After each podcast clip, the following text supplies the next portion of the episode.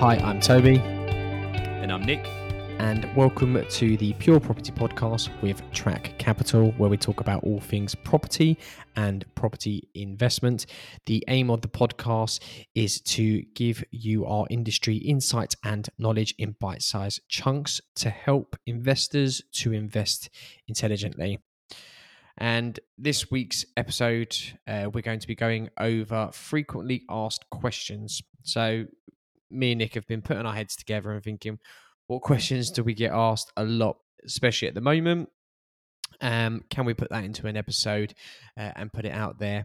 Uh, so yeah, it's it's a good go to for investors, and they might be questions that you may have or uh, listeners may have, and they can have a listen, hear our responses, hear our take on the questions, and go from there. Perfect, perfect. So before we dive into the episode, a lot of our more avid listeners will realise that we uh, we haven't been around for a few weeks now. Uh, been exceptionally busy. Um, so Tobi, I don't know if you want to provide a bit of an update your side very briefly. My side is, yeah, well, been been very busy, especially the last last few weeks anyway. So um, I've now got a newborn baby boy. I've been crazy enough to have a third child. couldn't resist. couldn't couldn't. Hence hence the hairline getting further and further back. um. So yeah, I, I had to drop off the radar for a bit just while he got settled in with his with his two elder sisters and and his mum, of course. So yeah, just been busy doing that and still try try and stay on top of of work and the business, property market, and track capital in general. But it's it's all good. He's all settled in now. I'm back to I'd say some sort of no, normality, mm. um, getting back into the swing of things, and yeah, just just trying to take take one day at a time. And Nick, I suppose your background probably gives a bit of an indication as to why you've you've been a bit quiet. I mean, because that clearly isn't. I don't know London or Grimsby or anywhere like that. it's it looks sunny and it looks a lot nicer than where I currently am at the moment. Yeah, I'm not sure if you can get the the full view there, but yeah. So as well as Tobi obviously being busy, um, and myself being the the other director of the company, I've now relocated to Dubai. Um, for a number of reasons, mostly personal, um, but also some commercial opportunities we might be looking at here as well. Um, so yeah, between me and me and Tobi, obviously spending a bit of time away from the business, uh, our content rate has slowed down a bit. Uh, but luckily, um, our sales have been absolutely exceptional. A really strong team effort. Um, it's been the best performing uh, month we've ever had in the company's history. Um, so I think you know we're both obviously very very pleased about that. But without you know blowing our trumpets too much, Tobi, uh, what was your sort of insight for August? How you feel it went, what we did well, etc. Yeah, I mean, we, we tend to find in general um, in the property market that August tends to be usually a bit of a quieter, slower month, uh, just because people are on holiday, uh, kids are off school as well. There's usually a lot going in August, or, or people then get ready to get back uh, into work and back into the swing of mm. things if they've been on holiday in September. So you tend to find it's a steady, quietish month, and then it really picks up September onwards. But yeah, it started sort of all guns blazing at the beginning of the month. Then it kind of settled like we expected it to, and we were like, okay, this is a normal August. And then literally, I think it was the last week, it absolutely just went crazy. Um, and in mm. general, yeah, it was just it was just a very sort of active, buoyant month. But I think when, when you look at the market in general, it's it was maybe a bit naive to think it was going to be a, a, slower month just with the sort of the bottleneck of, of demand that's been building up throughout yeah, the year and just in general lack of supply it was it was yeah it, it was bound to happen but yeah it's good it's positive and definitely can't complain on that side of things yeah, definitely. I think a lot of people obviously didn't, uh, they weren't away on the summer holidays as much as they probably normally would be for obvious reasons. Um, so, yeah, obviously really happy. Um, you know, repeat investors, new business. Uh, we've got September off to a great month as a great start as well. So yeah, all, all good on our side. So today um, we'll do a bit more, uh, as Tobi said, of the the Q and A slash frequently asked questions side of things, with the aim of uh, letting our investors get some sort of valuable insight and some knowledge, uh, things they might be thinking that's on their minds, what they're considering when they're looking at properties to invest in. Um, so yeah, hopefully we'll run through a few of those. So Tobi, I don't know if you want to pick a question first, and then maybe I can reel off a bit on that. Yes. So I'll start off with one of the frequently asked questions. What can we go with? Um, I'll. Um, I know this is actually quite a good one that you you actually like to cover. So we'll start with this. Um, what are uh, the benefits of off plan investments? Now, this is obviously something that we do encounter quite a lot because when we speak to our investors, they don't always know uh, a ton about off-plan investments and they may be used to the, the, the standard secondary market so yeah that's one of the questions that i'll, I'll start with for you nick cool um, and yeah, we'll try and keep these relatively quick fired. We, you know, obviously we can speak for for potentially hours about these, but yeah, we'll try and give you the headlines. Um, so, firstly, with regards to investing off plan, the first thing that most people think about is the price. So, you should, if you're buying from the right developer at the right time, get a strong discount on the development. Now, it's really important not to compare a new build off plan scheme to something that's on the secondary market in 10 months old uh, sorry, 10 years old. You know, you could go on Rightmove and you could find stock for, for a lot cheaper than you're going to see in a new build scheme, but you're comparing, you know, a brand new car to an old car that's 10 years old. It's, it's just not a fair comparable. Um, so, in most cases, one of the major benefits that investors will, invest in off plan, or one of the main reasons, is because they're going to get that discounted price up front. Um, and that should be for the ticket price and the price per square foot rate. So, you've got to make sure what you're actually buying what you're getting for your money is is worthwhile. Uh, secondly, you get to pick out the most desirable units in the scheme. This is an absolutely huge one for me with the amount of development that's happening across our major cities in the UK Manchester, Liverpool, Birmingham, London. Well, actually, all of them, Leeds, Sheffield, they're, they're all growing very, very aggressively. So there's a lot of development and potentially a lot of competition.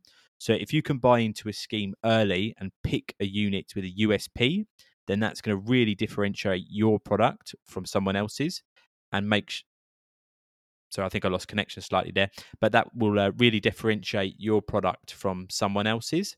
Um, so things like the balcony, both across the the bedrooms and the living area, if possible, great views, larger than average size.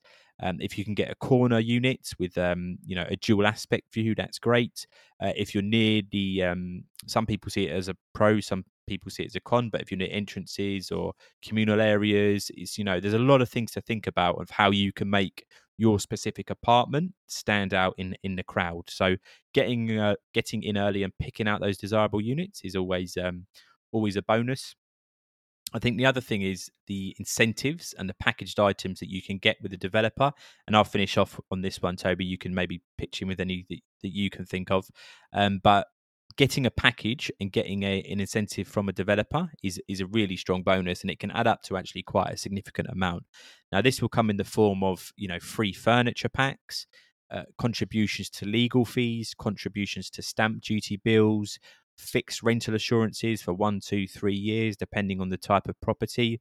Um, but by the time you've negotiated with your broker, who should be good and doing it on your behalf, and you're dealing with a reputable developer who's you know open to some discussion, you can secure yourself a very, very you know good value investment package. But just to recap on those, then so the discount, the ability to pick the unit, and then the ability to get a packaged investment offer um, where you're being incentivized to purchase off plan. Those are my three I'd probably mention. Yeah, no, and I think touching on on the the price part there, and you mentioned about a new car, etc. Now, one of the benefits of a new build or, or a new car is one, you have the warranties. Uh, so if something if something does go wrong, you you're, you're covered, um, and also there's there's less likely uh, chance for things to go wrong because they are new. So your maintenance and ongoing costs will will tend to be a bit fairer on that basis. So what we find with the off plan is you're getting the benefits of a new build, which as investors. Uh, investors do tend to like uh, that side of things because it's shiny new uh, less less hassle uh, less maintenance issues and costs going forward. You're getting that aspect but for a better price because as we know when you're buying a new build property you're paying a premium for once it's complete.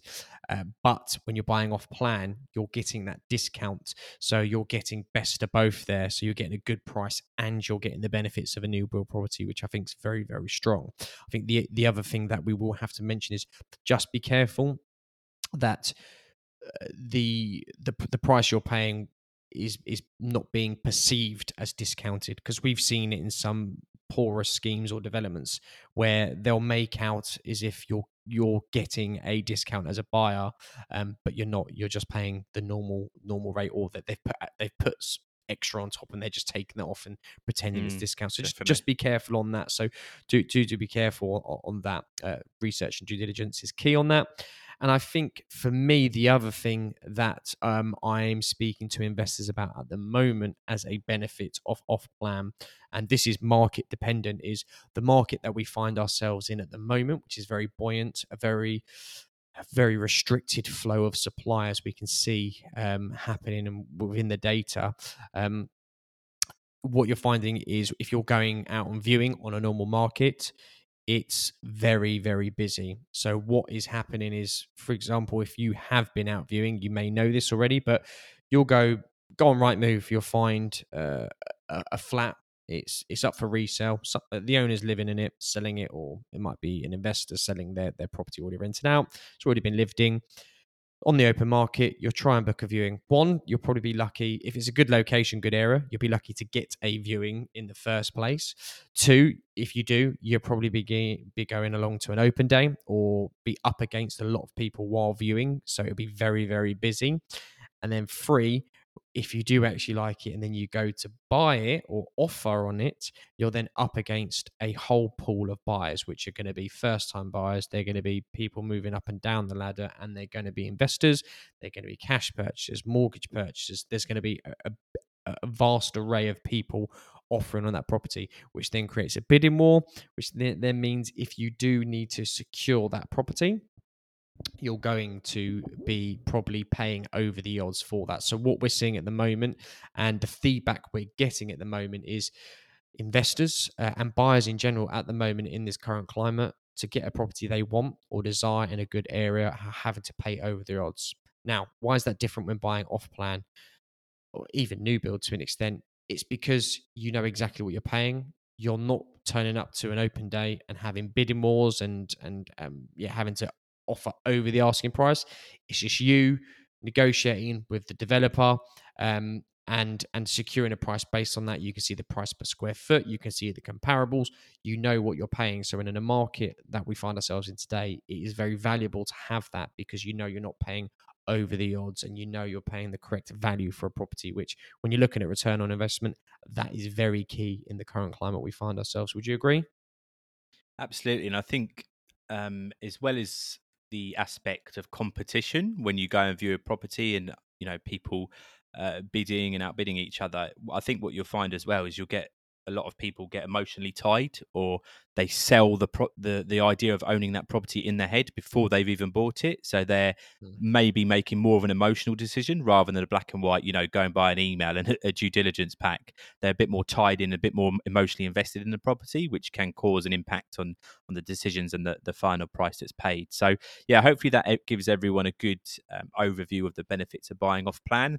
Um, and moving on to the next question then We'll try and keep these ones a, a touch quicker. But with regards to locations, how would you advise an investor to ultimately pick a location to invest in, whether that's within a city or regional level? Do you want to give a bit of a take on that?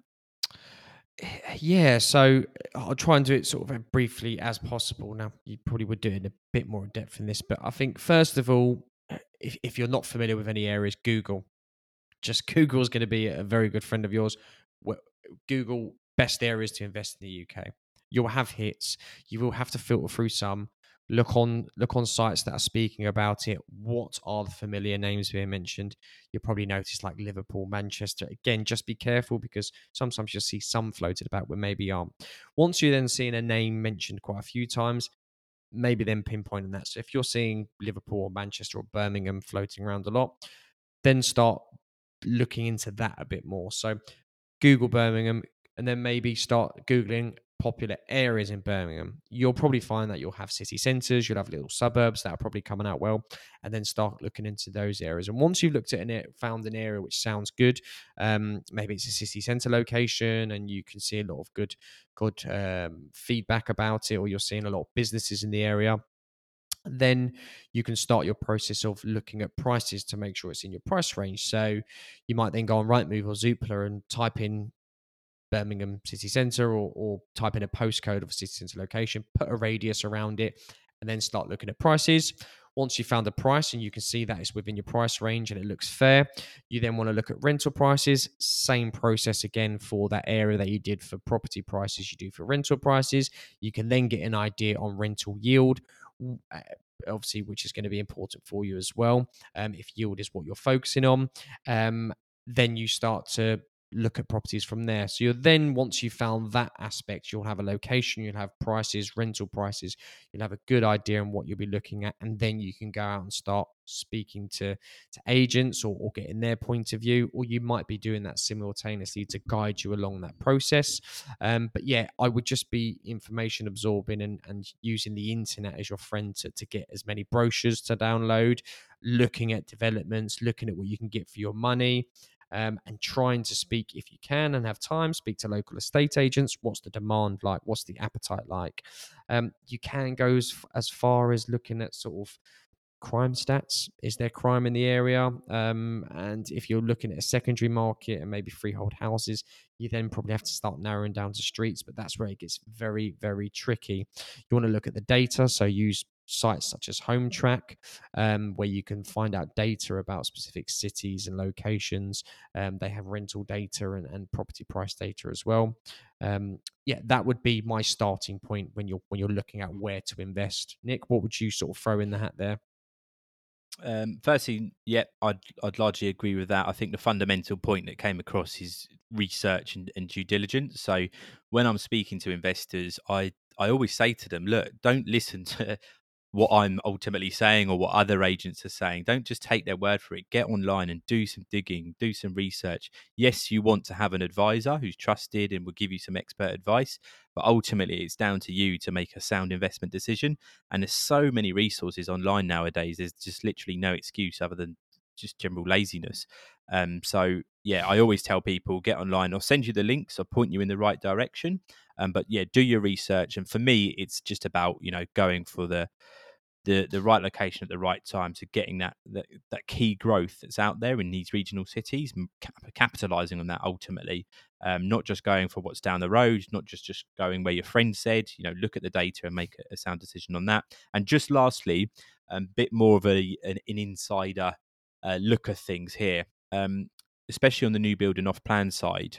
As a company, as many of our listeners will be aware, we speak to developers and we you know package up developments and ultimately market them and, and, introduce investors to the scheme but alongside that obviously we keep an eye on what our competitors are doing what's in the market what comparables there are what investors are also considering so we know that if you're making an investment decision just based on a on a brochure, it's obviously heavily biased. They're going to put in everything positive, everything you you want to hear and you you want to see is going to be in that brochure. So what I'd say is go beyond what the agent gives you, be independent, and um, yeah, just just do it an extra bit of due diligence to make sure you get those best locations. But hopefully that was uh, enough on the location side of things. Yeah, so, yeah. Um, is it my go now? Shall I ask you a question? No, I'll ask you a question. I think you asked me the question okay. there. So, um, uh, frequently asked question. Uh, let's go with what makes a good mortgage broker, in your opinion, Nick? Okay, cool. Um, so yeah, again, looking at our, our business model, we work with multiple mortgage brokers um, who have access to um, different products on the market. So, for me, reading off a couple of you know key points to look out for is firstly um, your personal situation. Are they teed up to deal with that? So, are you an expat? Are you a non resident? Are you buying in a limited company? Do you have properties under your belt already? So, I would say a broker that is able to, um, you know, speak to you, understand your situation, and then offer products based on that would be, um, you know, a, a really good play, starting point. Um, it sounds obvious, it sounds easy, but you know, if you go to a high street bank, you speak to one mortgage advisor, you speak to one poor broker. Um, you're going to get, you know, they might say to you, no, it's not possible, and you're going to get a negative impression, and you might make your investment decision based off that. So, yeah, having a broker that can work, um, you know, with different types of investors, um, i.e., what what your situation is, is really important. Um, touching on that as well, uh, a broker that has access to a wide panel of lenders. Again, might seem pretty obvious to a lot of people, but for some people it's not. So not all mortgage brokers are created equal. Some will have a significantly larger uh, range of mortgage products that they can access at different rates, different timeframes, different loan to value levels, i.e., deposit levels. Um, so yeah, again, speaking to multiple brokers or speaking to one good one is going to open up, you know, ultimately more options for you. So they're the two I'd probably just just read off quickly. So having a broker who can access a wide range of products, and also having a broker who can, um, you know, work to your tailored and, and bespoke uh, situation. Yeah, I think to be fair, I think they're the they're the main points that I've covered. Always try and get a broker that's got the whole market, just because you're going to be able to get a better deal. And yeah, like you said, one that's tailored to yourself. I would always ask the broker, look, this is my scenario. Have you dealt with people like this before? And if you did, who did you go to? Who did you approach, and what were the rate? You'll get if they have dealt with you before they'll be able to give you a good indication of what you'll be looking at. That will make it very simple to then shop around and speak to other brokers and see what you can have access to and what good rates you can get without fully committing to one straight away. So, yeah, like anything, you want to have a shop around. And I think one as well that you actually get on with is like a solicitor. It's like um, an investment broker uh, or consultant such as ourselves. You want to have one that you you can get along with, have a good relationship, or have a good um, feeling about because it's it's quite an important part, and you're going to be having quite a, probably a lengthy relationship um, throughout the process, especially if you're building a portfolio in the long term, want to mm. build a long relationship. Try and get someone that you um, sort of have that element of of, of trust as well with uh, that you're comfortable. Yeah, and just to, that just to jump in on that one quickly, um, mm. you literally took the words out of out of my mouth. Um, but the, kind of related to that. So, what what makes a good mortgage broker? Someone that's good at communicating. So, how mm. quickly do they respond to you? How clear are they explaining things? Are they doing it over phone, email, or however method you want? WhatsApp you know communication is a massive thing and it's sometimes in this industry it's it's, it's below par it's just not acceptable both from agents solicitors mortgage brokers. I mean i won't go on an absolute rant here but the, the point is if you've got a clear you know professional mortgage broker who's communicating effectively it can make a world of difference. I think mm. actually on that point, very good um, a good tester is to see how far and how much they'll do before you even commit to them, because that will also give you a good indication of how much they're willing to work or graft for you. Because I think what you can find with some mortgage brokers, which I've had experience with in the past, is they'll hit one bump in the road with a client and they're like, I I really can't be bothered with this. Really sorry. I give up. I can't help you.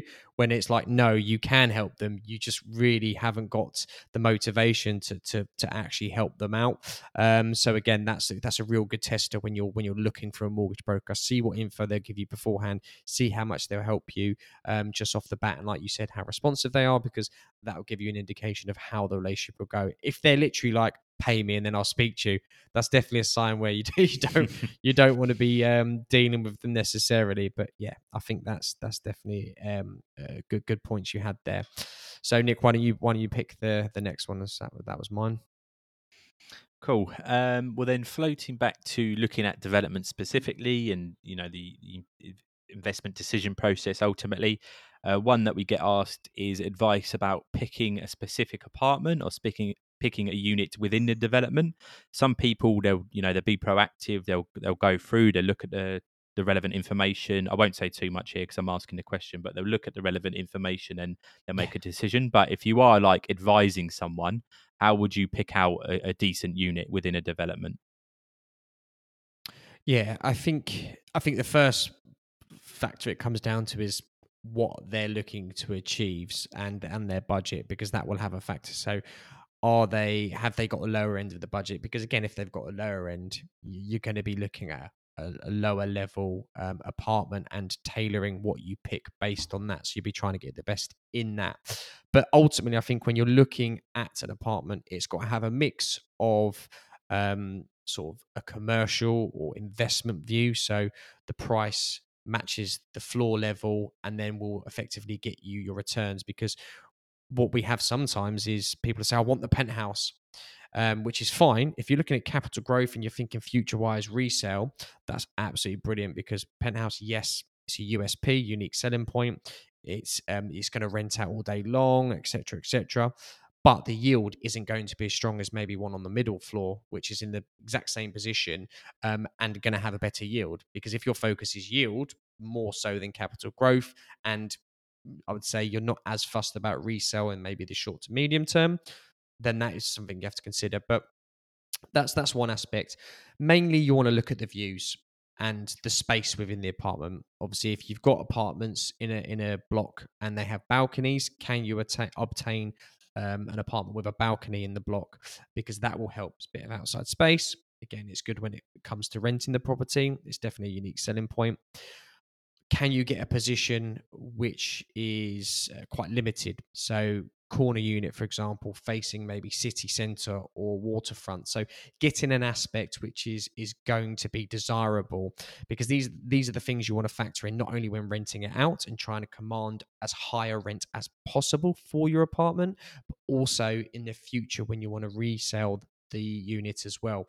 These are factors that are going to come in because you will find in a block there are limited units that have sort of limited uh, attributes which you have to then take into consideration. But going up and down the block, usually you can get one within the floor level that will suit your budget. So, yeah, I tend to find the actually outlook and the aspect is good. Um, a unique selling point or unique attribute, such as a, a balcony, or even maybe, I don't know, something silly as not all of them have an ensuite to the master um, maybe that's something you'll look for as well. So trying to get something that makes your unit stand out from the rest uh, is definitely something again to consider. I mean, you're good at this. I know Nick, you're very hot on picking out good units. What would you sort of add to that? I think you've largely um, covered off the, the bits to look for. I think the only thing I'd add in there is about not making silly mistakes. So not getting something that's next to lifts or stairs just because mm. it's cheaper. Yeah. Uh, not being um, on the ground floor or the first floor not being near a main entrance, um, you know, not being, I think I said the lift already, but ultimately what you, you're looking for is to avoid anything that's going to disturb the potential tenant. Um, or the the owner occupier if they're if they're buying personally. So yeah, go for those USPs. Get that something that will, will differentiate your, your product, ultimately what it is, um, and then just make sure you're not making any silly mistakes in terms of uh, the the immediate vicinity of the uh, the apartment. Just just on that actually, um, I know I know rule of thumb is usually don't look at ground floor or first floor. I would say I actually don't mind ground floor and first floor. I mean, that is just my opinion. Um, but again, feedback I've actually had from letting agents sometimes is you will get people that don't actually want to go up in a lift or stairs Definitely. potentially. Um, so don't. What I would say is don't necessarily rule it out. And again, this is where it comes to maybe speaking to a local agent or or, the the sort of I don't know the, the, developer or whoever you're you're dealing with investment consultant wise because what you might tend to find is you might have an older demographic in the area which actually may want a lower floor um, or you might have on the ground floor they might have their own doors. So don't rule it out completely. Um, each funny enough I did some research on this um, quite a few months and when you actually look into it each floor actually all of them have pluses and minuses as well. So yeah, what I would say is don't rule out completely, completely the floor level, um, but of course there are some attributes which are are more desirable, sort of the higher you go as well. Hence why the price factor comes into things, etc., etc. Yeah, definitely. It's case by case, isn't it? So there's a lot of people do the opposite thing. They assume just like the the high floors the best. I only want you know high floors, but if you're paying an absolute premium for it, you know it can't be worth worthwhile. And I used to exactly what you said. Actually, I used to look after a um, a student development in in uh, West London, 418 units, and all the time we had people that want to be on the ground floor because they want to nip in and out to smoke. They want to get to the mm. courtyard quickly. They want to go to their car. There's loads of reasons why people would want to be on the lower floors. Um, but yeah, mm. in in general though, it is worth saying. I think medium yeah. to, to upper is normally pretty yeah. safe bet. Yeah, you, you're you're not wrong there, and uh, the, the across the board of the industry will tell you that. Um, next next question then I would say is are rental guarantees Nick too good to be true? As that's something I get a lot of. Yeah. Um yeah they are or? yeah that's the that's the response. Yeah. Yeah no more. Um so with regards to rental assurances it's um not a straightforward answer as as you would expect. Um that some most of the time in the market as it is today, nine times out of 10, they're absolutely fine. They're genuine. They're going to come through. In the past, there has been issues. You know, back when I was uh, working for other other companies, um, you know, the developers uh, might not deliver. They might not deliver as much uh, as they promised originally. Um, they might run into to issues. So you have to be aware with regards to rental assurances. You are putting your trust in a, in another firm whether that's another individual developer, if it's you know a management company, if it's a large developer, it doesn't matter. You're taking the control away from yourself and you're giving it to someone else. So the the things that we advise investors to do is when you're making an investment decision, look at the underpinning performance of the asset. Is it generating at or close to what's being promised by the developer? So if the developer, for whatever reason, disappears, do you still have a strong performing property there? If yes then you you know you're absolutely fine. It's almost you know redundant what what the rental assurance is. It's just a bonus that you'll have it fixed for a period of time. But if it's you know the real performance of the property is much or significantly lower one the developer is um, over promising and they're attracting you to, to try and get you through the door and two are they really going to deliver on that for the next two three years? Um, so I would say don't just be put off by a rental assurance, but you know, do your due diligence. Make sure the uh, the property itself is is decent anyway, and then it can just be a nice bonus to have the security of a of a um, of a rental insurance. But just to finish up, just to reiterate on the first point I said, 90 95% of what you see advertised online these days is genuine and and is true. It, it's it's not like it used to be where you know you'd offer 10% for 10 years on a residential property it was unrealistic you know. There has been high profile press cases uh, things the fca have got involved it's a lot slowly becoming a lot more um, uh, rigorous in term and restricted in terms of what what you can advertise and, and what you can offer. So if you see something six seven eight percent for one to three years it's normally going to be absolutely fine. Yeah, I think that's that's spot on. My my last sort of two pence to add on to that would be is when you look at standard residential buy to lets, I would say anything over a maximum of five years being assured to, to you would be a red, red flag for me to do extra due diligence. As Nick touched on, two to three years is usually what we see. We do see some at five years. Um, and in all fairness, we've got one at the moment, which is five years, but it's a reputable developer, great track record. So on that side of things, realistic return as well. Exactly, realistic return. Whereas in anything over the, like you said, the sort of uh, so yield, which is looks astronomical, or anything over five years, I would definitely be looking into it and doing some due diligence because I know um, from investors I've spoken to, they've been drawn into looking at schemes with very, very unrealistic not only yields but um, assurance as well for a very long period of time. And yeah, I just said to them, be very careful. Um, definitely do due, due diligence. So yeah, that's the one thing I'd add on that we could i mean we could do a, a podcast on, on, that alone um yeah. but just as a very very final point um remember with rental assurances, sometimes it can be reflected in the price you're paying at the outset.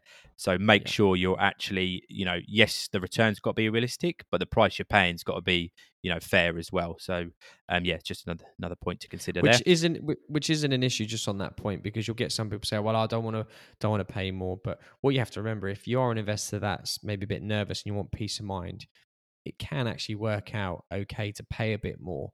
Um, in comparison to what you pay without rented insurance for that peace of mind. So definitely if you do think that's a negative just just think about yourself as an investor before completely ruling that out because of it uh, because i've had some investors question it before but when i say that to them because you're, you're, leveraging that against a mortgage as well you're not paying it cash out your hand you're leveraging it against mm. a mortgage in most scenarios as well if you're buying with a mortgage and you're getting peace of mind for a period of time so yeah something to bear in mind yeah. on that side it's the same principle as if you pay a bit more to get something complete or, or close to completion um, you know, it's the same, yeah. all to do with your, your risk profile. But um, yeah, just to be clear, it doesn't mean just because it's got a rental assurance that it's more expensive or, or overpriced. It's just on occasions that that can be the case. Just got to make sure you're going for the right one. Cool. Yeah. Um, so yeah, moving on to a bit of uh, about the market, about the current conditions. Uh, would you say prices are, or or how are prices um, reacting at the moment? Are they going up? Are they going down? What what are you seeing in the market?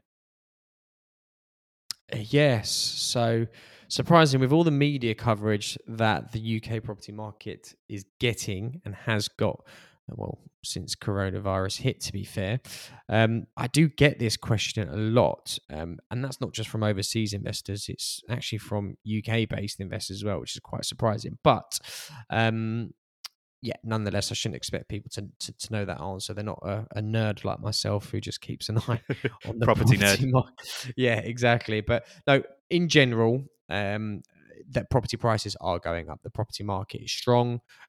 The the common theme throughout uh, at the moment is supply is very low, demand is very high.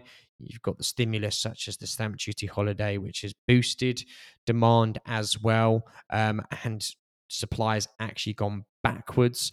So across the board, in general, prices are going up. Now, you have to look at this city by city, region by region, but that is the, the sort of the general consensus. And we are seeing areas such as the northwest performing better. We're seeing uh, Wales as well. I mean, it's not an area that we we cover um, in all fairness, but Wales is up there as well. And surprisingly, I think I think Belfast is another area that's doing very very well in terms of property price growth. So yeah, you do then need to sort of break them down into location to really sort of pick where is doing well. Obviously, Northwest, we know your main players there, Manchester, Liverpool, etc. Um, but yes, in general, in short, without going off too long on this, um, yes, prices are actually going up. And a question we usually have follow on from that is, are they going to continue? And realistically, and this isn't just us this is your sort of big players such as savills jll etc that are doing their forecasts and predict- predictions even sort of Hometrack, which is part of zoopla etc um, they are foreseeing that prices are going to continue for the foreseeable future obviously we don't know we haven't got crystal ball but yes the way it is the way the property market is propped up and the fundamentals that keep prices going up that is that will continue. The main factor, which isn't changing anytime soon, is supply and demand, um, which is one of the main factors we're, looking at, at why the property market will carry on in the position it will be. And again, just I'll finish off on this point. What we sometimes find is southern slash London investors have a different mindset. They will think that the property market it can't go any further. It's reached its peak. It's overheated. And that's because they're sitting, usually, if they're in London, in an, a market that is experiencing that. They're not looking outside of that area because when you look north or other areas, prices aren't as high. Affordability levels are nowhere near as restricted as they are in the south and and London, and that again is one of the reasons why we're going to see growth continue in those areas. Affordability levels in general are a lot more favorable there, and that's not going to reach its peak anytime soon whatsoever. Yeah, some really, really great insights there. A couple of bits to reiterate. Um, with regards to the when you're doing your research and you're, and you're looking at your data, um, the well, if we take the average growth at the moment is 4.4% in the 12 months to July 21, according to Hometrack. So average values across the UK are sitting at just over four four percent at 4.4 at the moment. Um, and then what you can do is go down and look at you know the top 20 cities and how they're performing. Um, but the word of warning I would give, and to reiterate what you said, is yes, we can look at the current market and people want to know what's happening. But really, what I like to do is look at look at the trends and see what cities are consistently performing well. So places like um, you know Belfast or Edinburgh, um, Cambridge, places like this, they they go up and down. They're not that consistent. But I've been monitoring the Hometrack report since about 2014, 15. Um, and I can tell you, you know, Liverpool, Manchester, Nottingham, Leeds, they're consistently the high performers. So that's what I say to people: look for long term patterns, not just short term media headlines. What's happening this month or what's happened in the past year? Uh, look for those consistent performers, um, and then within you know, you might identify a region such as the Northwest. Another thing I always point out to people is you look at Liverpool, look at the average values for Liverpool, it's 136 grand. And you look at the cities, you know, neighbouring it, Manchester, 193. So, you know, 60 grand more. Nottingham, 175. Leeds, 185. And Liverpool is 136. So Liverpool is growing exceptionally fast. It's got a lot of room to go with regards to growth.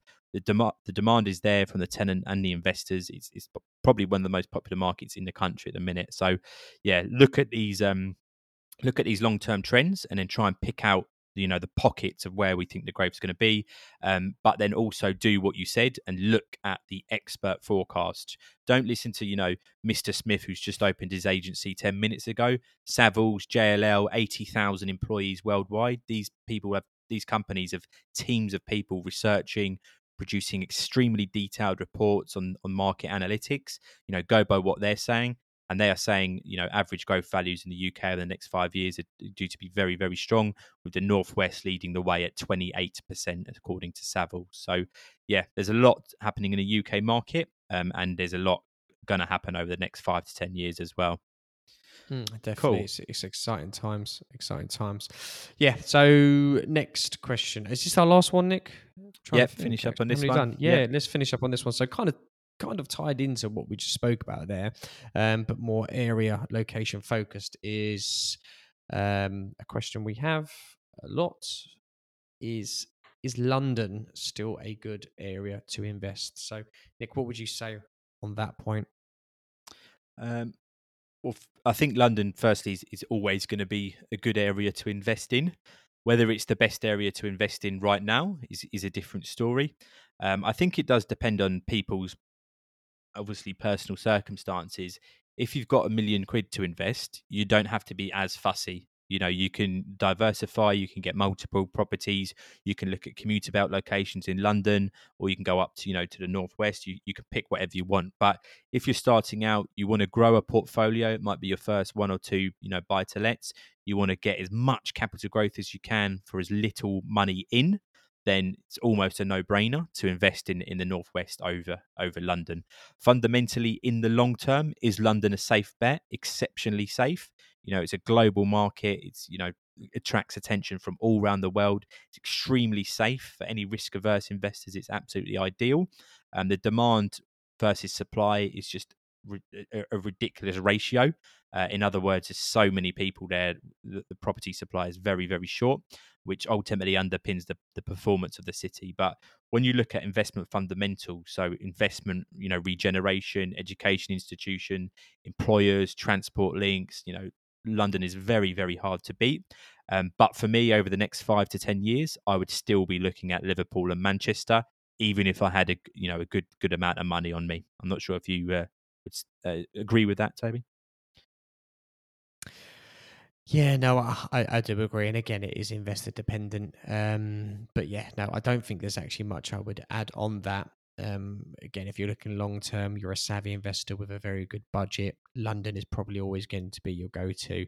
You'll tend to find London is more so drawn to by overseas investors that don't know the the country, so they don't know the areas to invest because London is obviously going to be uh, like a moth to a flame. It's where they're going to go to. It's they know the brand, they know don't it. they? They're familiar they with know it. The, exactly uh, it's it is it is the capital um so on that side of things it will always have that demand as well um, but don't get me wrong if i had millions of pounds in the bank i would definitely not be adverse to looking in london and in all fairness if you are looking to buy at london at any point now is actually not a bad time um, because you can get some some quite good deals um, just because there's a little bit extra supply. Um, but you obviously need a lot of money to do so, and if you're looking pure pure return on investment in the short to medium term as it stands at the moment, then yes. I would be with you, Nick. I'd be looking north, northwest, and putting my money a little bit sort of more clever uh, to to to work in better uses that way. Cool. Um, and yeah, the other thing I would mention is it's considering the size of London and the scale of the city. It's really important not to just um, uh, tarnish it as one investment strategy, if that makes sense. Maybe tarnish is not the right word, but um, you know what I'm trying to say is there's different strategies that you can utilize in London. So buying in, you know, Kensington, Knightsbridge, Mayfair is very different to buying in Staines, Twickenham, um, Bexleyheath, or you know, on the outskirts, of the, you know, the commuter belt locations where you can still get good value. You can get in for you know 300, 350 grand, get a four, four and a half percent net return after your costs. Um, and you know, with the, the rate that London's expanding, that's going to see you know exceptional growth in in the years to come. So yeah, it's important not to to paint it all as one sort of uh, picture, so to speak. True, true. Well, I think I think we've done that all, haven't we, Nick? That's a lot. Cool. Yeah. Well, I think that's um I think we've waffled on enough. We we were going to try and keep that brief, but that clearly wasn't going to happen.